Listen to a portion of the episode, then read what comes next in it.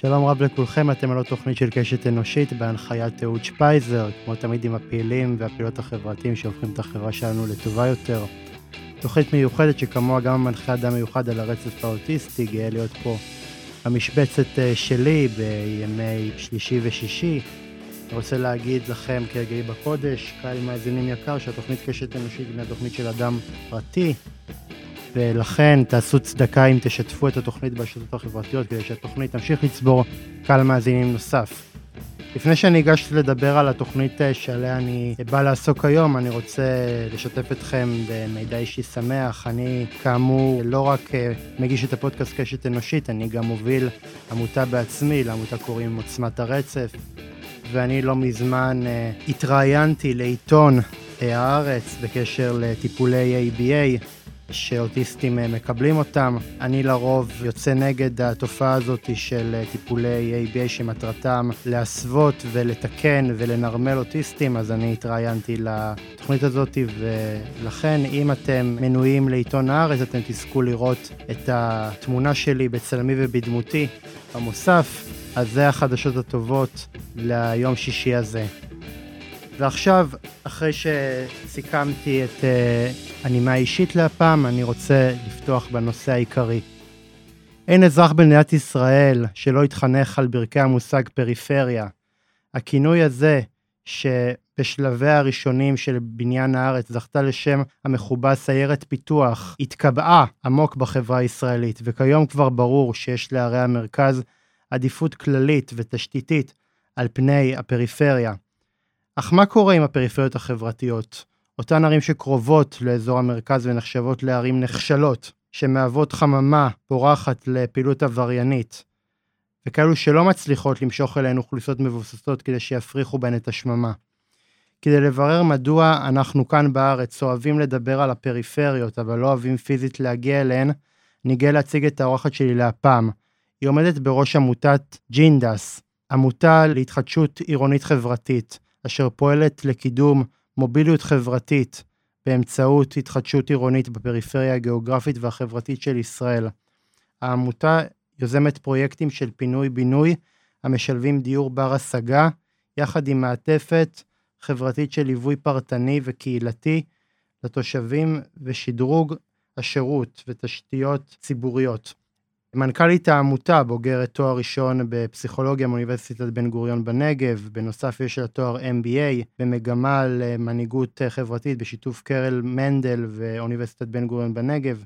היא בוגרת תוכנית עמיתי ארגון קולות וחברה ברשת מעוז, וניהלה את אגף הסטודנטים של ארגון פעמונים, וייסדה את קהילת דרך לוד. אה, בעברה עבדה בקרן מוזס ולפוביץ' במסגרת תוכנית למרחב, המלווה צעירים בוגרי פנימיות חסרי עורף משפחתי. האורחת שלי להפעם היא אביטל בלונדר, שלום אביטל. אהלן, בוקר טוב. מה שלומך? מצוין. אביטל, יש כמה דרכים uh, לפתוח בנושא הזה, וקודם כל להגיד uh, שיש uh, לנו כישראלים שני uh, מושגים כשאנחנו שומעים את המילה uh, פריפריה, שזה מה שנקרא יישוב uh, לא, לא מפותח ויישוב נכשל. ושבאיזשהו מקום אה, מהווה איזושהי שממה אורבנית, ומצד שני גם חממה לקהילתיות, ליזמות, לאקטיביזם, אז איזה אספקט זה תופס אצלך?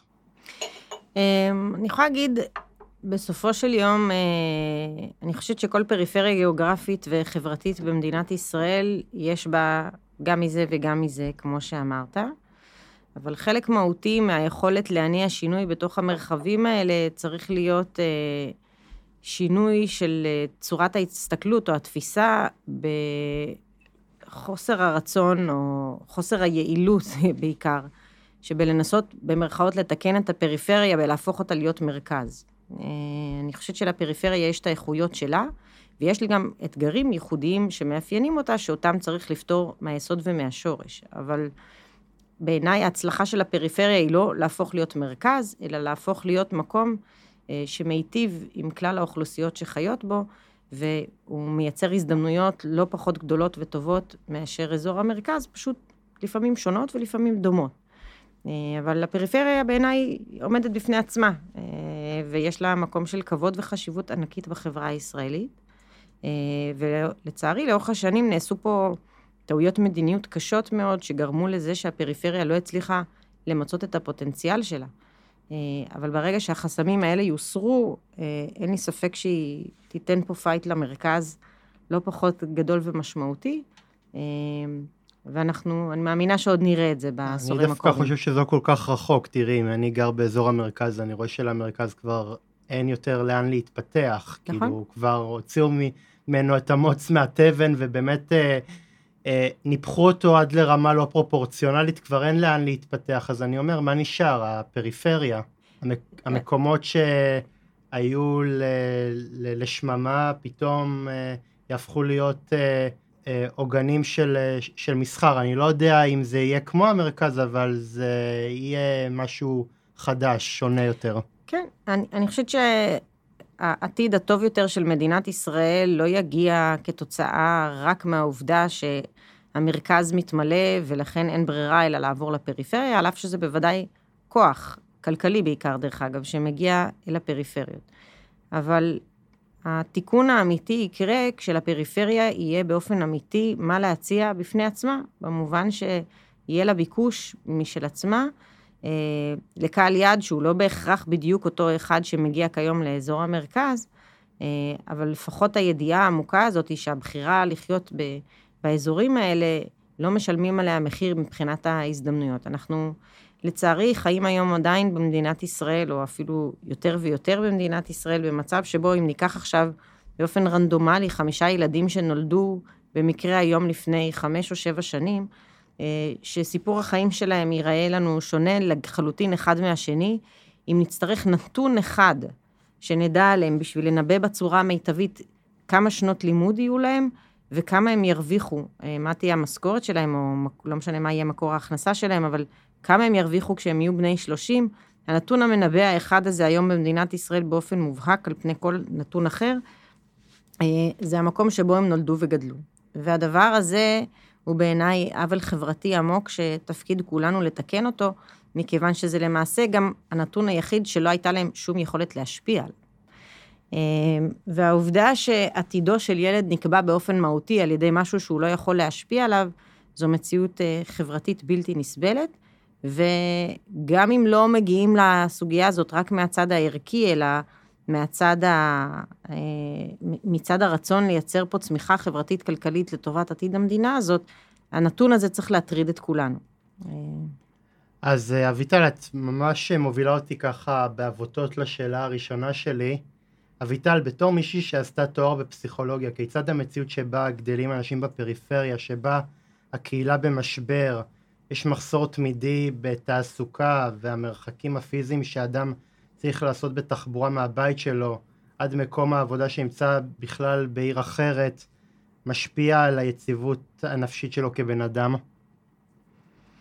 תראה, קודם כל אני לא מומחית לפסיכולוגיה, העובדה שלמדתי תואר ראשון בפסיכולוגיה לא הופכת אותי להיות אה, מומחית תוכן ספציפית בנושא הזה, אבל אני חושבת שמילת המפתח בשאלה שלך היא הנושא של יציבות, ובעיקר איזושהי רמה של אה, יכולת לצפות. זאת אומרת, כשילד נולד בתוך מרחב מסוים, אה, הסיכויים שלו למוביליות חברתית במידה רבה טמונים לא רק בבית הספציפי שבתוכו הוא נולד וגדל, על אף שבוודאי יש לו השפעה דרמטית, וגם לא רק במערכת החינוך היישובית שנמצאת אה, באותו מקום שבו הוא נולד וגדל, אלא כל האקו-סיסטם שקוראים לה השכונה והעיר שבתוכה אני גדל, ובמידה רבה הרשתות החברתיות שהילד הזה נולד אליהן. אה, היום אנחנו כבר יודעים להגיד ממש באופן מוכח ומחקרי, שילד שנולד אה, וגדל בתוך סביבה סוציו-אקונומית שהיא אך ורק דומה לשלו, והיא הומוגנית, הדבר הזה הוא חסם מוביליות דרמטי, לפעמים לאין ארוך יותר גדול מפרמטרים אחרים. בסופו של דבר, התמהיל הסוציו-אקונומי, או הגיוון החברתי הזה, שאותו בעיניי כולנו צריכים לייחל לו, ולצערי אנחנו הולכים ומתרחקים ממנו, כי היום שכונות בישראל הן כמעט לחלוטין סגרגטיביות כלכלית, זאת אומרת, אפשר לדעת לפי השם של השכונה, מה פחות או יותר גובה ההכנסה של התושבים שחיים בו. והתופעה הזאת היא משפיעה באופן עמוק בסוף על כל ההתנהלות של ילד. היא משפיעה בסוף על הרשתות החברתיות שיהיו לו בהמשך החיים, שיכתיבו במידה רבה את היכולת שלו להשתלב בחברה הישראלית, גם ברמת שוק העבודה, אבל כמובן שגם הרבה מעבר לזה. ואני חושבת שיותר מהכל, התודעה אה, שילד גדל איתה בתוך שכונה כזאת, אה, שאני לא יודעת אם לתאר את הדבר הזה כמצב נפשי, אבל זה מצב תודעתי בלי ספק, זה לאיזה תקרת זכוכית הוא יכול להגיע, ובעיקר למה הוא יכול לייחל או לצפות. וזה בעיניי לא פחות מסוכן מאשר מרחב ההזדמנויות ה... שאנחנו מנגישים לילד הזה, כי כשאנחנו מגדלים ילדים לתוך מרחב תודעתי שבו יש להם תקרת זכוכית שאותה הם לא יכולים לפרוץ, לא משנה כמה מאמץ הם ישקיעו בזה, אמ, זה, זו מציאות שהיא משפיעה באופן עמוק על היכולת לשנות. כן. ו- ולא רק זה, אני גם חייב להגיד לך שזה גם לא מאוד, אה, לא צריך להסתכל אה, רק במה שקורה פה, אפשר להסתכל ממש אה, על, על פבלות בברזיל ו- ועל שכונות ב- בלוס אנג'לס, כשמצד אחד יש את הזוהר ההוליוודי, מצד שני שכונות מצוקה, וזה דבר שהוא... שהוא כאילו, אנחנו מדברים על, על, על תל אביב, יש ערים שהן הרבה יותר גדולות והרבה יותר רחבות ידיים, שבהן השכונה והאופי של המציאות שבה אתה גדל משפיעה על, על החיים שלך. אין ספק, שוב, זה, זה לא תופעה ישראלית ייחודית. במובן הזה, אה, בכל מקום בעולם, מרחב ההזדמנויות שנובע מהמקום מגורים שאתה גר בו, ישפיע באופן עמוק. ההבדל בעיניי בהקשר הישראלי, זה מה קרה לנו פה במדינה בטווח כל כך קצר של זמן. זאת אומרת שאם היינו הולכים 30 שנים אחורה לאותן השכונות, או אפילו 40 שנים אחורה, אה, קודם כל הן היו הרבה פחות סגרגטיביות כלכלית, זאת אומרת, גיוון ההכנסות היה יותר גדול, גם הפערים בין, ה, בין המשפחות ש, אה, שגובה ההכנסה שלהם היה נמוך ביותר לגבוה ביותר, היו הרבה יותר קטנים. אה, אבל היום האנשים האלה לא נפגשים בכלל. ועד שנות ה-70, אפשר להגיד כמעט 80, מדינת ישראל הייתה מופת למוביליות חברתית, לא לכל האוכלוסיות, רחוק מלהיות רומנטי וכן הלאה וכן הלאה, כשאנחנו כמובן היום יודעים את זה.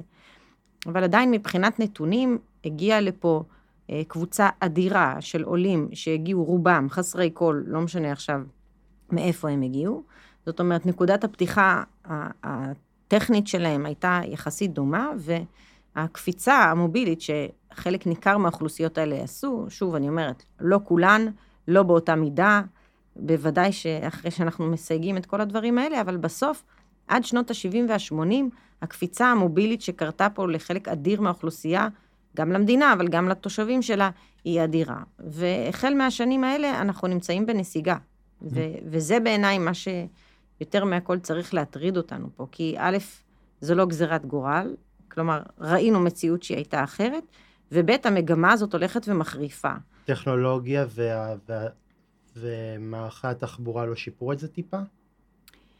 אמ, שוב, בפועל מבחינת נתונים, הנתונים הם אה, אומרים לנו אחרת. זאת אומרת, אה, הולכת ומתפתחת פה באמת, אה, מתפתחות פה שתי מדינות מבחינת המצב הסוציו-אקונומי של תושבים, והפערים רק הולכים וגדלים, ו...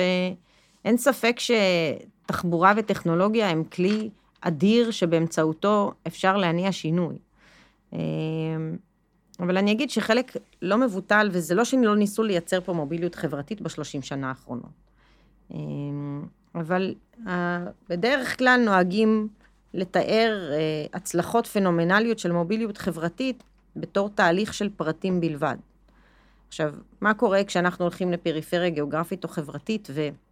מייצרים בה סיכויי הצלחה לחלק מהפרטים, בדימוי שלנו, וגם ככה זה נראה בפועל, המוצלחים ביותר, אלה שהצליחו לשבור את תקרת הזכוכית, בסופו של דבר, חלק מסיפור ההצלחה שלהם הוא לעזוב את המקום.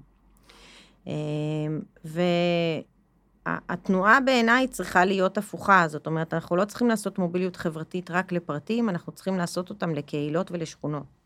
וביום שבו אה, לחיות בשכונה שהיא סוציו 1 עד 3, אה, מבחינת דירוג למ"ס, והיום יש לנו כבר ממש דירוג למ"סי לפי שכונות ולא רק לפי ערים, אבל ביום שבו לחיות בתוך שכונה מהסוג הזה לא יכתיב את מרחב ההזדמנויות שלי, אלא יהיה קרש קפיצה להזדמנויות שלי, אה, אז אני גם לא ארצה לעזוב ולא אצטרך לעזוב. והתנועה הזאת שבה אלה שמצליחים עוזבים, רק מחריפה את המצב הזה, כי מי שנשאר מאחורה נשאר עוד עם פחות הזדמנויות ממה שהיו לנו לפני כן. ולכן אה, צריך לעשות פה מוביליות חברתית לא רק לפרטים, אלא גם לשכונות. אביטל, מה לדעתך נחוץ לפריפריה כאן בארץ כדי להדביק ואפילו בקצת אה, את מה שיש אה, מלוא החופן במרכז? אני אגיד בצניעות מה אנחנו עושים, ואני חושבת שזה ישקף במידה רבה לא את כל מה שצריך לעשות, אבל חלק לא מבוטל ממה שנראה לי נכון שיעשה. אז קודם כל, היום אני, אני מזמינה אתכם להסתכל באתר האינטרנט של מהלך מחקרי די גדול שהובלנו לפני פחות או יותר שלוש שנים, יחד עם קרן רש"י, ג'וינט ישראל ומשרד הרווחה. זה נקרא מפת הידע למוביליות חברתית. ובעצם מה שהמחקר הזה עשה על ידי מכון ERI, זה לזהות 53 גורמים שמשפיעים על הסיכויים למוביליות. כי מוביליות הרי בסופו של דבר היא תהליך, א', שהוא, א', הוא ארוך, וב', אפשר למדוד אותו רק בדיעבד. למה? כי אנחנו בסופו של דבר בודקים את השינוי בגובה ההכנסה, לפעמים גם שנות השכלה, תלוי באסכולה, או ביחס אני אל ההורים שלי כשהיו בגילי לצורך העניין, או ביחס לקבוצה הסטטיסטית שלי. אבל כדי להשפיע על מוביליות חברתית, אנחנו יודעים שזה תהליך שילד שנולד וגדל עכשיו, צריך לעשות איתו את הקפיצה הזאת על פני 20 שנה, כדי שהוא יגיע למצב שהוא באמת יוכל לממש את הפוטנציאל המובילי שלו, לצורך העניין, אה, ולשבור את תקרת הזכוכית שהוא אה, מתמודד איתה. אה, ולכן בעצם הגדרנו 53, המחקר הגדיר, מצא, 53 גורמים שבאופן מוכח משפיעים על היכולת לייצר מוביליות חברתית, ואנחנו יודעים היום להגיד אה, באופן די מובהק שזה לא רק דבר אחד. זאת אומרת, במשך הרבה שנים כל פעם אמרו, טוב, צריך להשקיע בתעסוקה, טוב, צריך להשקיע בחינוך, טוב, צריך להשקיע בביטחון אישי, טוב, צריך להשקיע, לא משנה, השלם את החסר. והיום אנחנו יודעים להגיד אה, שהסיבה שמוביליות לא קורית היא בגלל שלא מספיק להשקיע רק בפרמטר אחד. אז זה, זה קודם כל. הדבר השני הוא שאני מאמינה ששינוי עמוק קורה כשיש מגוון של מענים שקורים אה, באותו מרחב, אה, בטווח יחסית אה, מוגדר של זמן, אבל ממושך. זאת אומרת, הפרויקטים הנקודתיים של נבוא למרחב כזה, נעשה פעולה של שנה או שנתיים ונצפה שהכל ישתנה, לא פותרים כשל של 40 שנה בשנה. זה, זה פשוט לא עובד. ולכן נדרשת פה פעולה ממושכת.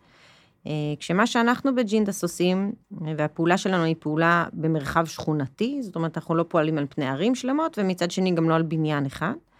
אה, וכשאנחנו נכנסים, אנחנו בעצם עושים שלושה דברים. אה, רגל אחת של פעולה שלנו היא בעולם הדיור. אנחנו מקדמים פרויקטי בינוי, פינוי, בינוי, שבערך שליש ממלאי הדיור התוספתי שאנחנו מכניסים לכל שכונה כזאת, מיועד לדיור בר השגה, שמבטיח את היכולת אה, הישארות לטווח ארוך, לא רק של אוכלוסיית הבעלים שמקבלת בעצם דירה חדשה במסגרת הפינוי-בינוי, אלא גם לאוכלוסיית הסוחרים, שהיא למעשה שקופה לחלוטין לתהליכי ההתחדשות העירונית.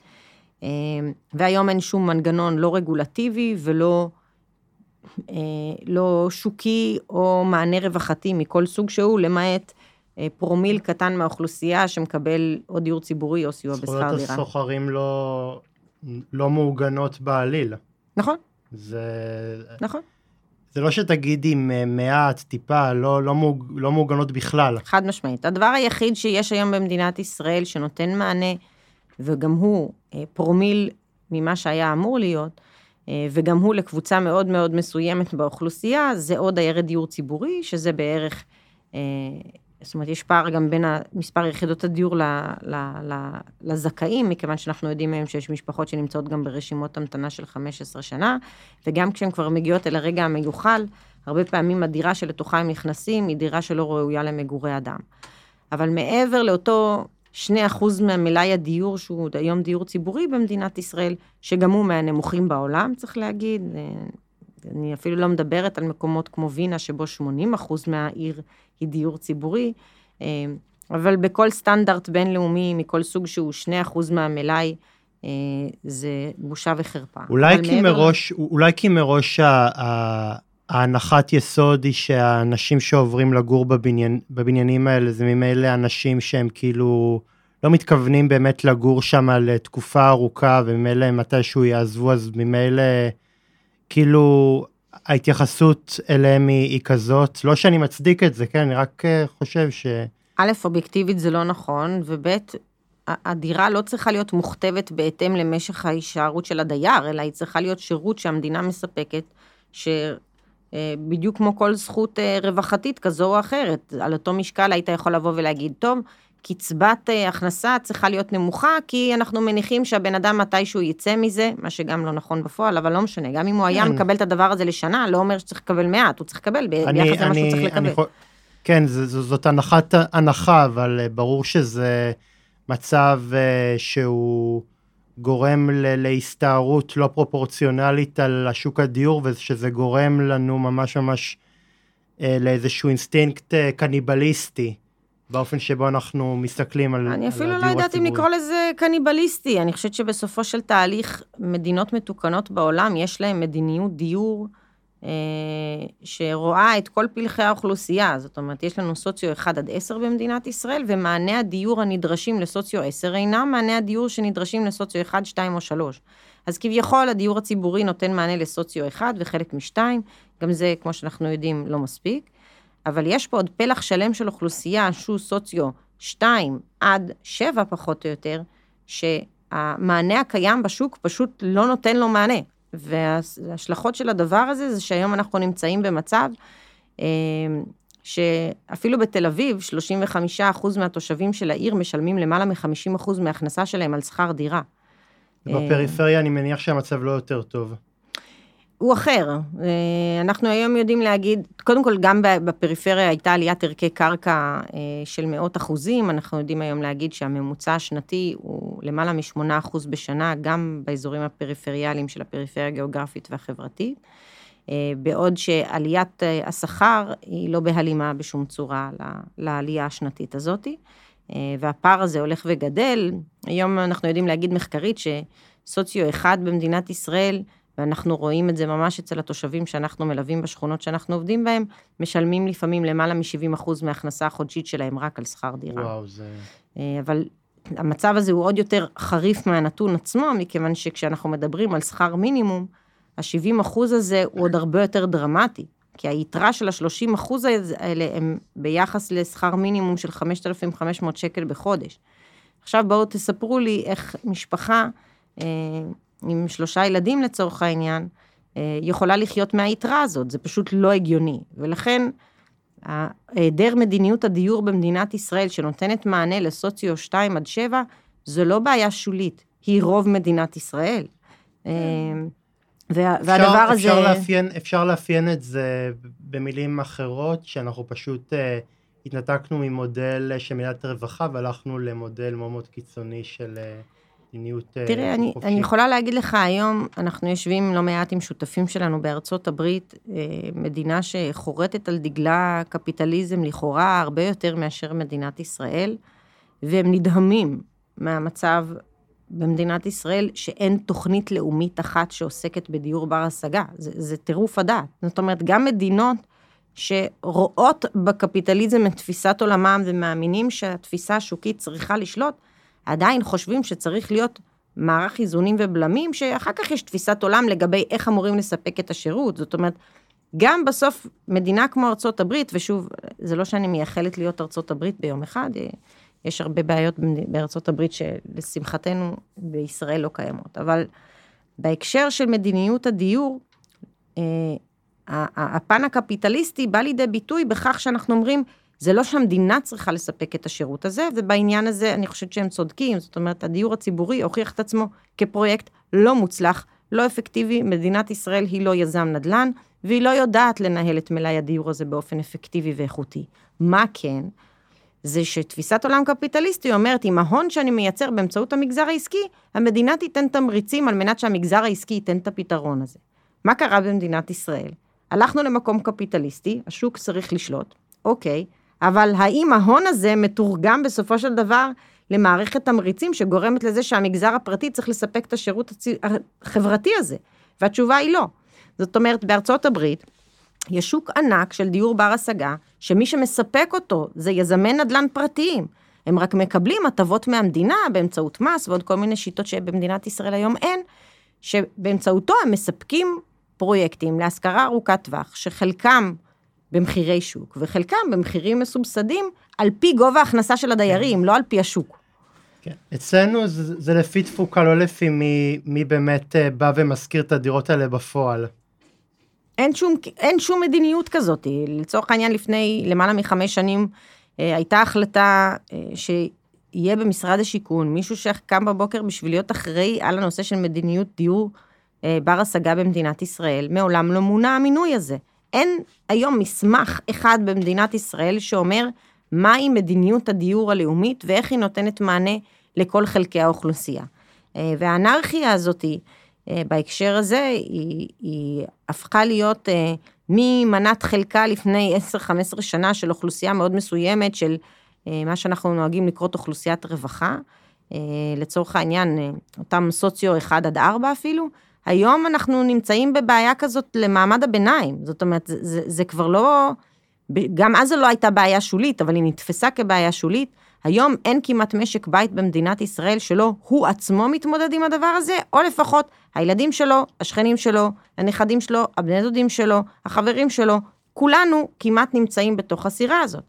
אה, והדבר הזה הוא, הוא תופעה לא חדשה, אנשים, אה, חצי מיליון ישראלים יצאו לרחובות וגרו בועלים על הדבר הזה כבר לפני עשר שנים, לא התקדמנו.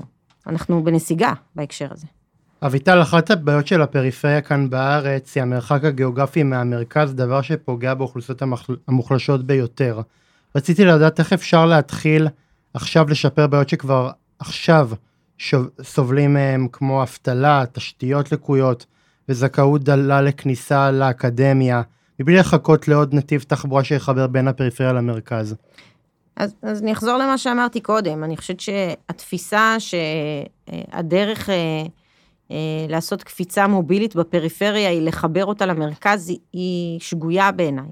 כי לפריפריה יש את האיכויות שלה וצריך להנגיש לה את האיכויות שלה, אה, אה, צריך להנגיש לה את השירותים ברמה המקומית על מנת שהיא תהיה מסוגלת לספק את אותו מרחב הזדמנויות. זאת אומרת, המחשבה בעיניי מופרכת, שכדי לתת הזדמנויות לתושבי לוד, כל מה שצריך זה רכבת לתל אביב, אה, היא א', לא נכונה, כי עובדה יש כזו, ולוד לא עשתה את הקפיצה הזאת מאז שיש רכבת, הרכבת הזאת קיימת כבר עשרות שנים. אבל מעבר לנגישות התחבורתית, תקרת הזכוכית היא הרבה הרבה יותר עמוקה מהדבר הזה. אנחנו פועלים בתוך שכונה שיש בה 400 ילדים בגילי לידה עד שלוש, מתוכם ארבעה במעונות מפוקחים.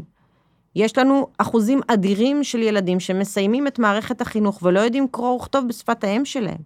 מה זה יעזור להם רכבת? זה, זה בכלל, אה, אנחנו נמצאים במקום הרבה הרבה יותר בסיסי מהדבר כן, הזה. כן, זו תשובה מאוד מאוד מנותקת. זה כאילו בן אדם, מזכיר לי את כל האנשים האלה שכאילו אומרים את זה במין פרפרזה הפוכה, אומרים, אתם אה, מתלוננים על, על זה שבתל אביב אה, צפוף ויקר, תעברו לפריפריה. אני, אני חושב ש... אני חושב שלא זה נכון ולא זה נכון. נכון, מסכימה. צריך, צריך ליצור את הפתרונות במקום עצמו, לא... מסכימה, לא, זה, אה... זה מה שאנחנו עושים. זאת אומרת, אנחנו, בפועל בג'ינדס, אז דיברתי על הרגל הראשונה, אבל הרגל השנייה היא שבעצם אנחנו מקימים בכל שכונה כזאת מנהלת, שמלווה את התושבים של השכונה לטווח של למעלה מעשר שנים. גם בפן הפרטני וגם בתהליכים הקהילתיים שה, שהקהילה עוברת, אבל לא פחות משמעותי, זה שדרוג מסיבי, וזה הרגל השלישית של כל התשתיות והשירותים הציבוריים שניתנים בתוך אותה שכונה, קרי המתנסים, בתי הספר, גני ילדים וכן הלאה. ולא צריך להיות פה פרופסור לסוציולוגיה בשביל לדעת את זה. כשניכנס לחדר סגור ונסתכל בלבן של העיניים של מקבלי החלטות ונשאל אותם, האם הייתם רוצים שאתם או הילדים שלכם יגדלו מחר בתוך השכונה הזאת? וכשהיום, ביום שבו התשובה שלהם תהיה כן, המדינה הזאת תיראה אחרת. אה, והמדיניות הזאת נמשכת שנים.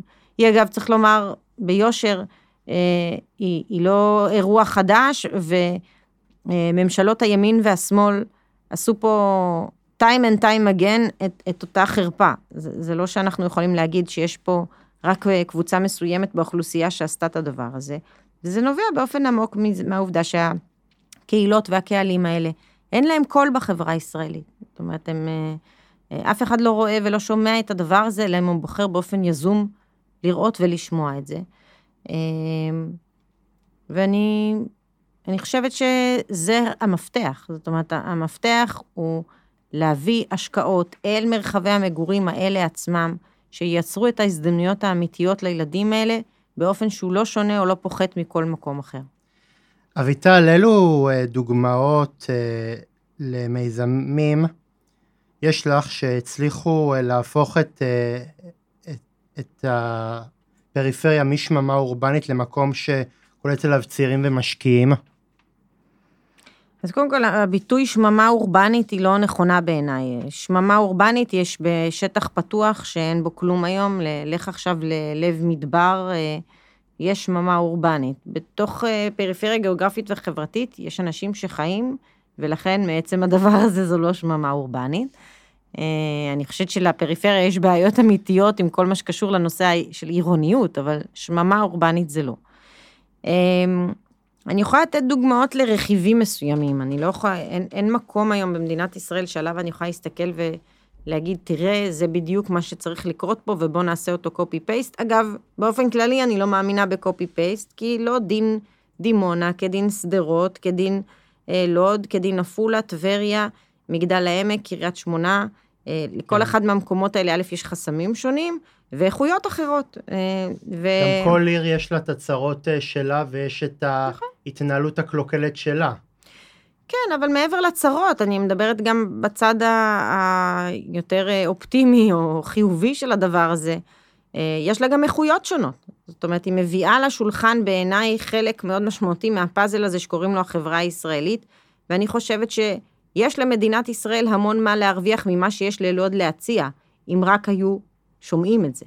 באופן הכי עמוק ו- ולא רומנטי על הדבר הזה. אני חושבת שבלוד יש דברים, אני אומרת לוד, אבל אנחנו רואים את זה היום גם במגדל העמק ובאופקים, איפה שאנחנו עובדים, וכמעט בכל מרחב שאנחנו מגיעים אליו.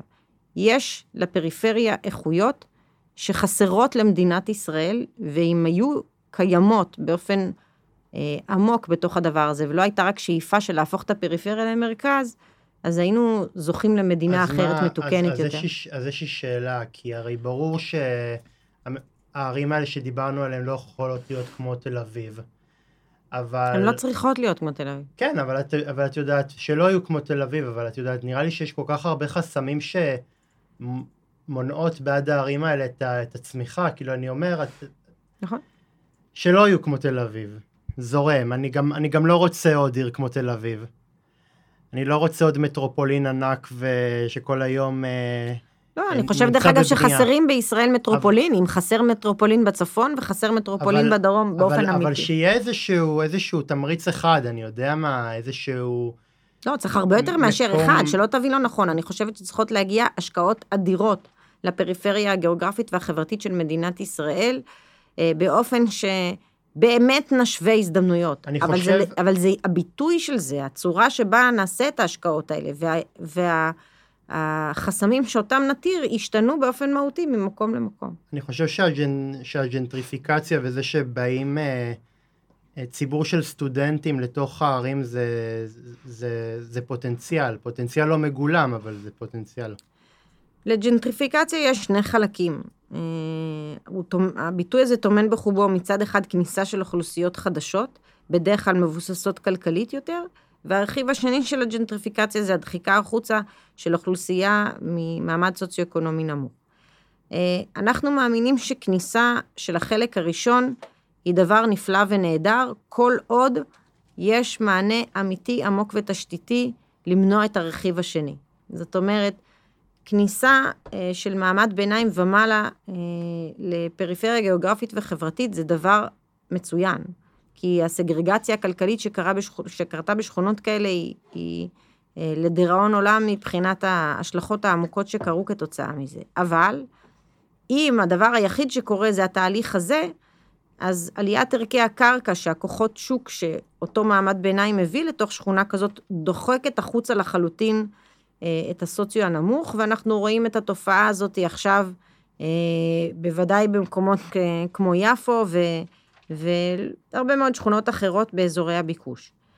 אה, התיקון שצריך לקרות פה זה שאחד יכול לקרות יחד עם השני. זאת אומרת, אם תנופת הפיתוח האדירה שקרתה באזורי הביקוש הייתה מתורגמת להשקעות חברתיות שמאפשרות לסוציו הנמוך להישאר בשכונות האלה וליהנות מכל הטוב שקרה בהם, אז כל האירוע החברתי הזה שהיינו נמצאים בו היה נראה אחרת לגמרי, ולא היינו רואים את הנדידה האינסופית של הסוציו הנמוך משכונה לשכונה לשכונה לשכונה, כל פעם לרדוף אחרי המקום שהביקוש עדיין אה, לא הגיע אליו. אה, ואנחנו עכשיו רואים את קצה הקרחון של התופעה הזאת, כי תופעת ההתחדשות העירונית היא מצד אחד כוח כלכלי אדיר שמגיע לשכונות האלה, שזה דבר נפלא בפני עצמו, אבל אם לא מתרגמים את הכוח הכלכלי הזה למענה חברתי, שנותן מענה בראש ובראשונה לבני המקום, אה, אז אנחנו מייצרים פה בעיה אדירה, ומכיוון שאנחנו נמצאים עדיין היום במצב שבו אה, למעלה מ-50% מיחידות הדיור בהתחדשות עירונית שקרו עד היום, זאת אומרת, אנחנו היום יודעים להגיד, עד סוף 2021, בכל אזור הצפון אוכלסו 459, אם אני לא טועה, יחידות דיור בפינוי-בינוי. בתל אביב באותו זמן אוכלסו 46 אלף יחידות דיור. אה, עכשיו, מכיוון שתנועת הביקושים הולכת ומתרחבת, שזה, כמו שאמרתי, בפני עצמו כתופעה חיובית, אה, אז הבעיות החברתיות שהתחדשות עירונית שאיננה חברתית מייצרת, אנחנו רואים היום רק את קצה הקרחון שלה, והיא הולכת לקרות במסות אדירות. זאת אומרת, היום רשויות פריפריאליות שתציע להם את היכולת לעשות פינוי-בינוי אצלם, זה חזון אחרית הימים. הם רק לא מבינים שכשתגיע התופעה הזאת בהיקפים גדולים, היא תגיע בצונאמי. ואם הם לא ידעו להתמודד עם הדבר הזה עבור התושבים שלהם, אה, הדבר הזה הולך לייצר פה בעיה חברתית אדירה בכל רחבי המדינה. אה, אבל על הצד החיובי שבדבר הזה, אני חושבת שאם הייתה פה מדיניות, למשל, שבאה ואומרת, והיום דרך אגב בעיריית תל אביב עושים את זה, לצערי, עושים את זה, אה, לא אגיד מאוחר מדי, אבל מאוחר, אבל לחייב כל יזם התחדשות עירונית לתת מרכיב משמעותי של דיור בר השגה כחלק ממילאי הדיור התוספתי, זה הרגולציה שהיינו צריכים ללכת אליה. זה קורה בלונדון, ב-20% מכל אה, בניין חדש באזורי הביקוש לצורך העניין.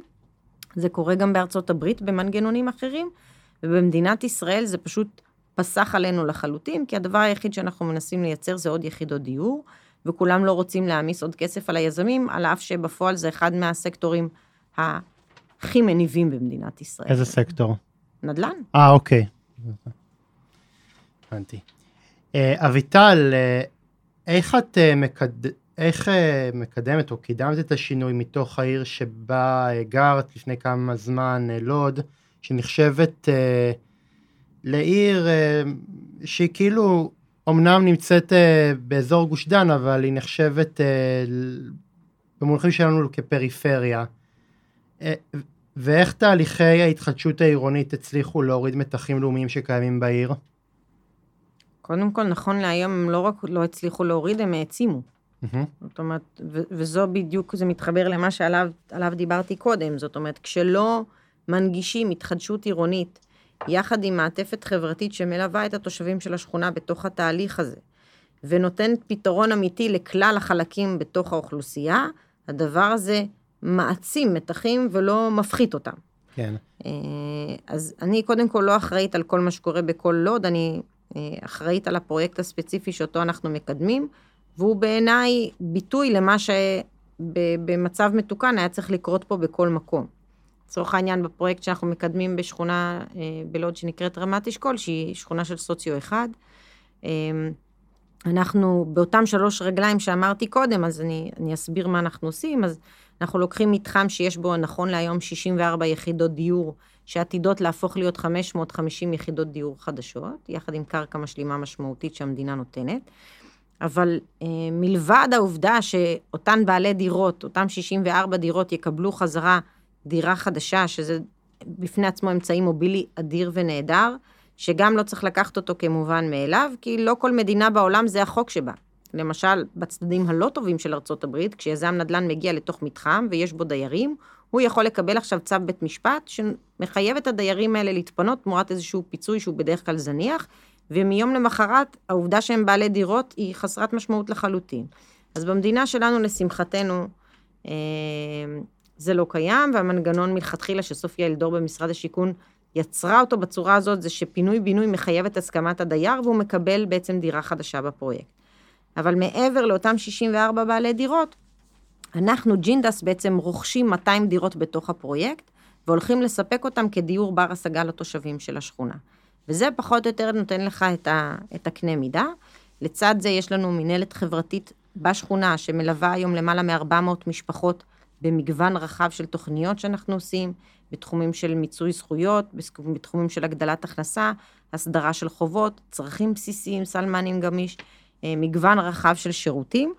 אה, ואנחנו ביחד עם הרשות המקומית עתידים לבנות בשכונה בשנים הקרובות מרכז קהילתי חדש, בית ספר חדש, שישה גני ילדים ומעונות יום, מרכז אומנות ותרבות ופארק עירוני. אז כל התהליך הזה עתיד בסופו, בסופו של דבר לייצר הזדמנויות אדירות לתושבים של השכונה, ועל אף עליית ערכי הקרקע, אנחנו בעצם נוכל לאפשר לתושבים הוותיקים ליהנות מהדבר הזה, בגלל רכיב הדיור בר השגה ולא רק פינוי-בינוי. מרשים ביותר. תודה. אה, אביטל, אה, כיצד האדריכלות מהווה גורם אה, משפיע במרקם החיים האנושי של העיר ובהפיכתה משממה למוקד משיכה אורבני?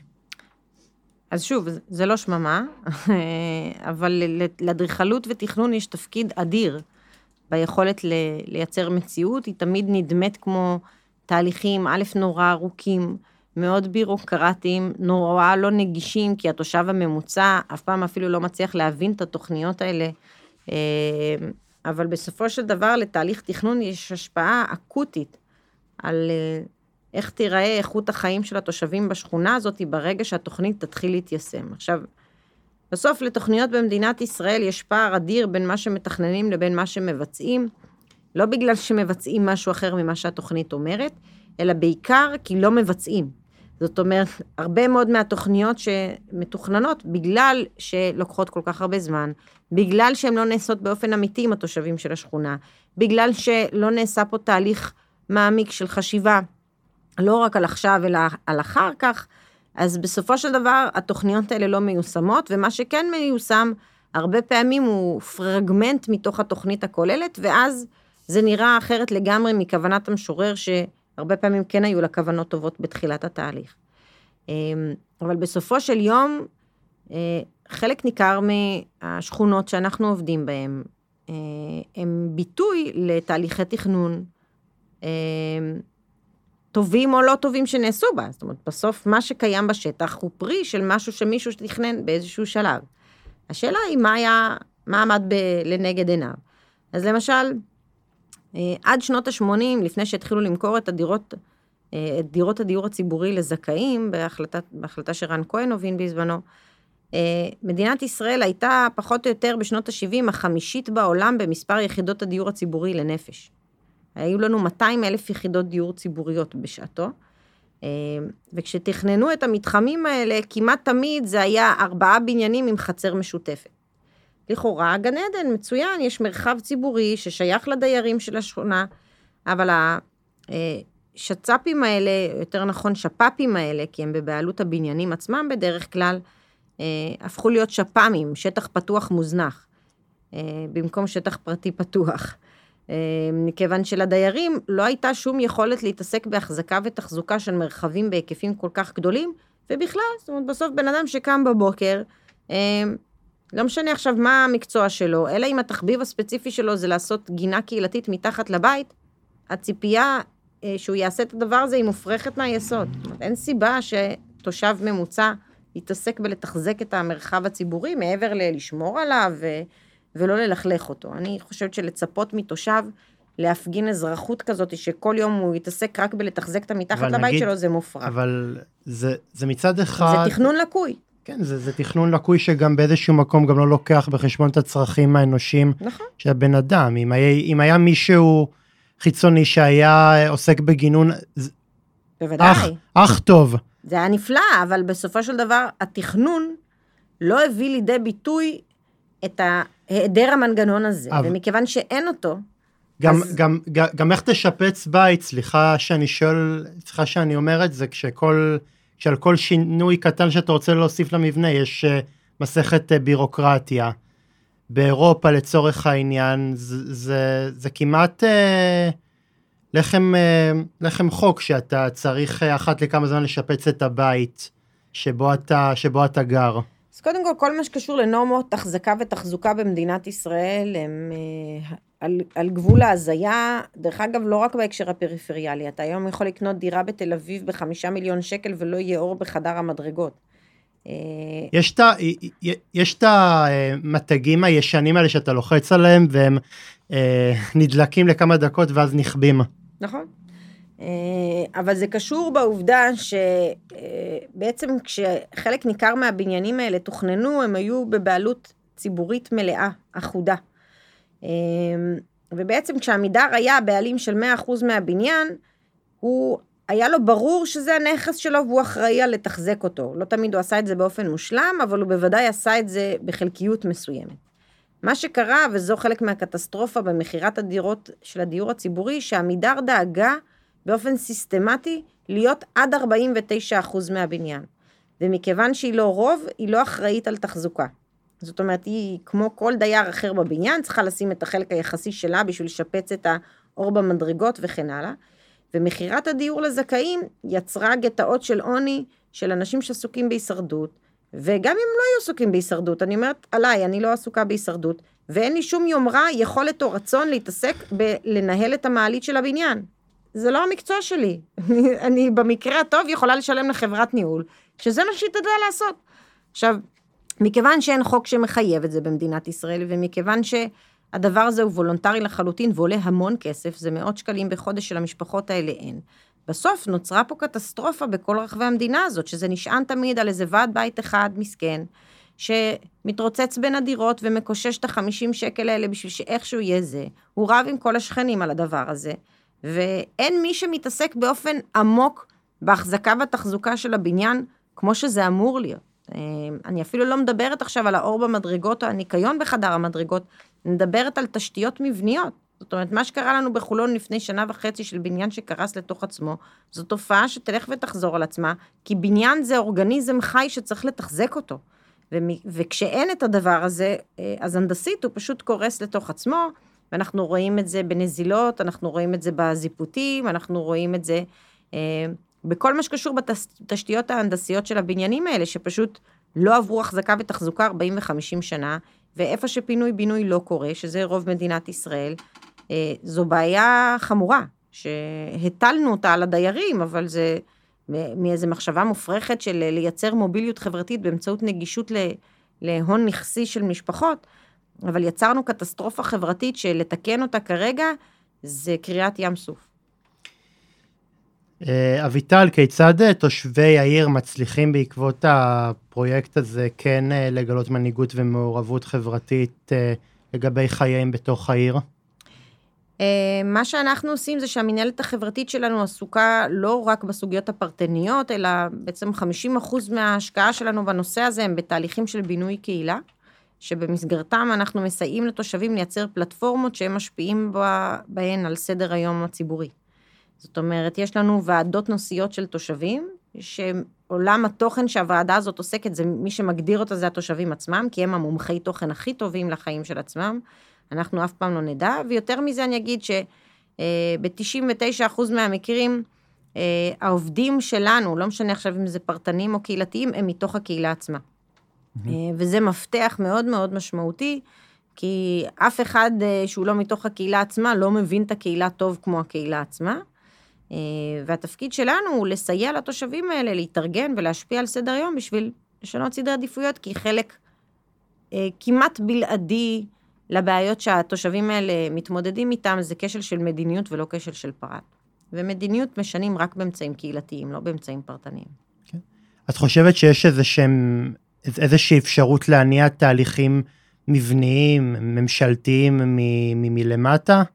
בוודאי. כי אני, כי אני למשל אה, תוהה בעיני רוחי, אה, כאילו, אני, אני מן הסתם לא, לא חי בפריפריה ולא חי במקומות האלה, ויחסית אני גר בבית מאוד, אה, מאוד גדול, מאוד uh, נעים ומרווח, אבל יש uh, בהחלט מקומות שבהם המשבר הדיור דוחק את, ה, את המשפחות המוחלשות לעברי פת לחם, אלה שיש להם דירה, הם, חי, הם חיים לא ב... יש תמיד את השלט הזה, כאן גרים בכיף, הם, זה לא כאן גרים בכיף, זה כאן גרים בסבל, כי זה דירות uh, של עוני uh, מרות, של דירות מתקלפות, אז, אז את באמת חוש... אז יש איזשהו פוטנציאל uh. ל... להתארגנות. Yeah, בסופו של דבר, כשאתה מנתח היסטורית את כל התהליכים שאנחנו כביכול במרכאות קוראים להם מלמעלה, הם נשענו על פעולה ארוכת שנים שהייתה קודם כל מלמטה. זאת אומרת, לא צץ, לא צצה מנהיגות ביום אחד שמסוגלת לשנות סדרי עדיפויות מקצה לקצה. זה מתחיל כתנועה אזרחית שהולכת וגדלה לכדי מסה קריטית, ובסוף היא גם מסוגלת להתארגן אה, באופן שהיא מסוגלת לשנות אה, סוגיות ברמת המקרו. אבל אה, למנהיג אין גיבוי בלי שיש תנועה אזרחית משמעותית שנמצאת מאחוריו. ולכן אני מאמינה בזה. אני חושבת ששינויי עומק יכולים לקרות רק כשיש מסה קריטית של אנשים, שהדבר הזה משפיע באופן עמוק על סדר היום שלהם, שרוצים שהדברים ישתנו. אביטל, לקראת סיום, איזה חידוש היית רוצה לראות אה, בערים שלנו שאת מרגישה שחסר לך? הייתי רוצה שנחיה בתוך מציאות שבה הסיכויים של ילד אה, להשכלה ראויה וגובה הכנסה יהיה פרי של המאמצים שלו, ולא פרי של כשלים של אחרים. אה, ובשביל שזה ישתנה צריכים להשתנות הרבה פרמטרים. אה, אבל אני כן אגיד שהסקייל של שכונה הוא בעיניי מאוד נכון לזה, כי אלה לא שינויים שאפשר להמטיר אותם מלמעלה ולצפות שהם יגיעו לכל קהלי היעד באופן אה, אחיד, כי המציאות שונה. זאת אומרת, לא... החסמים שיש בג'יסר א-זרקא היום, הם לא החסמים שיש בטבריה, והם לא החסמים שיש בעפולה, אה, וזה לא אומר... ו... וכולם זקוקים לשינוי. אז זה צריך להיות כזה ש... לכל מקום יש את הגמישות לתרגם את השינוי הזה למה שמתאים לו, אבל שבסוף אנחנו נגדל פה ילדים שמרחב ההזדמנויות שלהם הוא לא פרי של הדבר הזה שהם לא בחרו בו, וזה איפה הם נולדו וגדלו.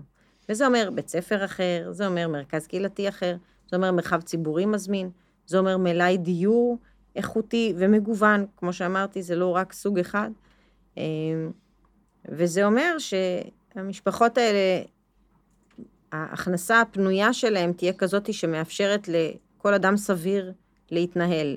אני שמעתי המון מקבלי החלטות שדנים בשכר המינימום, עדיין לא שמעתי אחד מהם שכשהוא ירד באופן אמיתי לעומק הדברים, הסביר איך משפחה יכולה לחיות מהדבר הזה. אביטל, לסיום, מה את אה, אוהבת בלוד? מה, לא, מה את לא אוהבת בלוד ומה היית משנה בה? אה, אני קודם כל אוהבת בלוד את האנשים. אה, אמרתי קודם על הנכסים שהפריפריה יכולה להביא לחברה הישראלית, אז אה, עם הגיוון האנושי שיש היום בלוד והיכולת היומיומית של רוב האוכלוסייה לחיות אחד לא רק ליד השני, אלא אחד עם השני, זה דבר שכולנו היינו יכולים להתברך בו. קשה לי מאוד עם העובדה שמשאבים לא מחולקים באופן שוויוני, עם העובדה שלחלק ניכר מהאוכלוסייה אין קול אמיתי אה, בתהליכי קבלת ההחלטות, אה, שחלוקת המשאבים היא באופן מהותי לא שוויונית. אה, מאמינה שנתקן את זה. ועם המסר האופטימי הזה אני נפרד ממך אביטל בלונדר לשלום, תודה רבה לך. תודה ואתם הייתם על קשת אנושית, אני הייתי אהוד שפייזר, כמו תמיד, בפינה הקבועה בימי שישי ושלישי. אם גם אתם רוצים לקחת חלק בתוכנית קשת אנושית, נעצרו איתי קשר, מספר טלפון 050-353-1729, וכמו כן גם למייל, אהוד שפיזר, שטודל ג'ימל נקודה קום. תודה רבה לכם, ונשתמע בפרק הבא.